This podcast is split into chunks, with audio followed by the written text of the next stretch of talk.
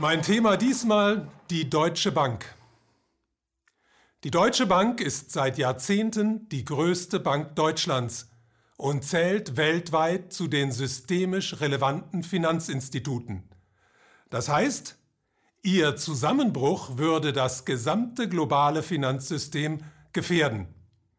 Aus diesem Grund gilt sie als too big to fail, muss also unter allen Umständen am Leben erhalten werden.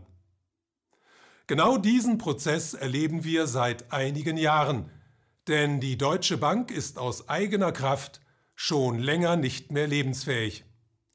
Der ständige Wechsel im Management, der Absturz ihres Aktienkurses, die Schließung von Filialen und die Entlassung von Tausenden von Mitarbeitern sind dabei nur äußere Zeichen des Verfalls. Das größte Problem der Deutschen Bank liegt in den Risiken, die sie eingegangen ist, um einen ehrgeizigen Plan zu verfolgen, nämlich zur größten Bank der Welt zu werden. Begonnen hat diese Entwicklung mit dem Ende des Nachkriegsbooms in der Mitte der siebziger Jahre. Davor war die Deutsche Bank über mehr als ein Vierteljahrhundert zum wichtigsten Kreditgeber der deutschen Wirtschaft aufgestiegen, hatte sich mehrere hundert Aufsichtsrats- und Vorstandsposten gesichert und war dadurch zum Zentrum dessen geworden, was man damals als Deutschland A G bezeichnete. Als der Nachkriegsboom dann endete, nutzte die Deutsche Bank diese Macht auf der Suche nach neuen Möglichkeiten des Geldverdienens und drängte die Politik, ihr mehr und mehr rechtliche Hindernisse aus dem Weg zu räumen, also zu deregulieren. Der Prozess begann zunächst zaghaft, nahm aber in den achtziger Jahren durch die internationale Entwicklung an Fahrt auf. neunzehnhundertneunundachtzig nutzte die Deutsche Bank die massive Deregulierung in Großbritannien, um die Investmentbank Morgan Grenfell aufzukaufen und vor allem im Derivatebereich, also im Bereich der damals explodierenden Finanzwetten, aktiv zu werden. Zehn Jahre später übernahm die Deutsche Bank das amerikanische Investmentinstitut Bankers Trust und erreichte ihr Ziel. Sie wurde zur größten Bank der Welt. Sie gab sich damit aber immer noch nicht zufrieden, sondern nutzte diese Sonderstellung, um noch tiefer ins Wettgeschäft einzusteigen, und das mit Erfolg. Weitere zwölf Jahre später wurde die Deutsche Bank zum größten Derivatehaus der Welt, also zum größten Glücksspieler im internationalen Finanzcasino.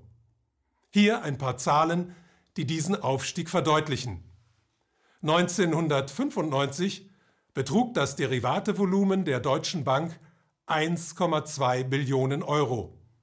neunzehnhundertneunundneunzig elf Komma eins Billionen Euro.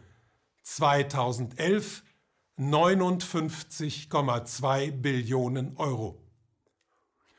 Dieser Erfolg brachte aber auch erhebliche Gefahren mit sich. Die Risiken stiegen, der Druck durch die Konkurrenz wurde immer größer. Da gleichzeitig immer höhere Boni an die Investmentspezialisten gezahlt wurden, entwickelten diese eine Art Allmachtsgefühl und setzten sich immer unverfrorener über Recht und Gesetz hinweg. Genau diesen Höhenrausch nutzten die Wall Street und die City of London gnadenlos aus. Obwohl selbst alles andere als Unschuldslämmer, sorgten sie dafür, dass die Deutsche Bank mit Klagen wegen Anlagebetrugs, Zinsmanipulation und Geldwäsche überzogen wurde. Alleine zwischen zweitausendzwölf und zweitausendsechzehn musste die Deutsche Bank daraufhin Strafzahlungen in Höhe von zwölf Milliarden U S-Dollar leisten. Mittlerweile sind mehrere tausend Verfahren anhängig, für deren zu erwartende Strafen das Management in Frankfurt bereits Milliarden hat zurückstellen müssen. Die Deutsche Bank steht also vor einer Lawine von Problemen. Sie muss sich international mit einer Armee von Anwälten gegen Strafzahlungen wehren, drastisch sparen, und vor allem die Risiken mindern. Alles drei gleichzeitig zu tun, ist aber in einem Umfeld, wie es seit der Krise von zweitausendsieben und zweitausendacht besteht, nicht möglich. Und zwar aus folgenden Gründen. Eine Rückbesinnung auf das traditionelle Bankgeschäft, also die Vergabe von Krediten, ist wegen der gegenwärtigen Niedrigzinsen ausgeschlossen. In wirtschaftlich sinnvolle Anlageprojekte zu investieren, bringt wegen der Weltwirtschaftslage im Vergleich zu den Gewinnmöglichkeiten an den Finanzmärkten zu wenig Rendite. Die einzige Möglichkeit, als Bank in unserer Zeit hohe Gewinne zu erzielen, besteht in der Finanzspekulation. Und dort gilt ein ehernes Gesetz. Je höher die Profite, umso höher die Risiken. Die Deutsche Bank kann also gar nicht anders, als weiter am großen Glücksrad zu drehen. Kein Wunder also, dass der Internationale Währungsfonds sie bereits im Juni zweitausendsechzehn als das für die globale Finanzwirtschaft gefährlichste Geldinstitut der Welt eingestuft hat. Die Zeit ist reif für ein demokratisches Geldsystem.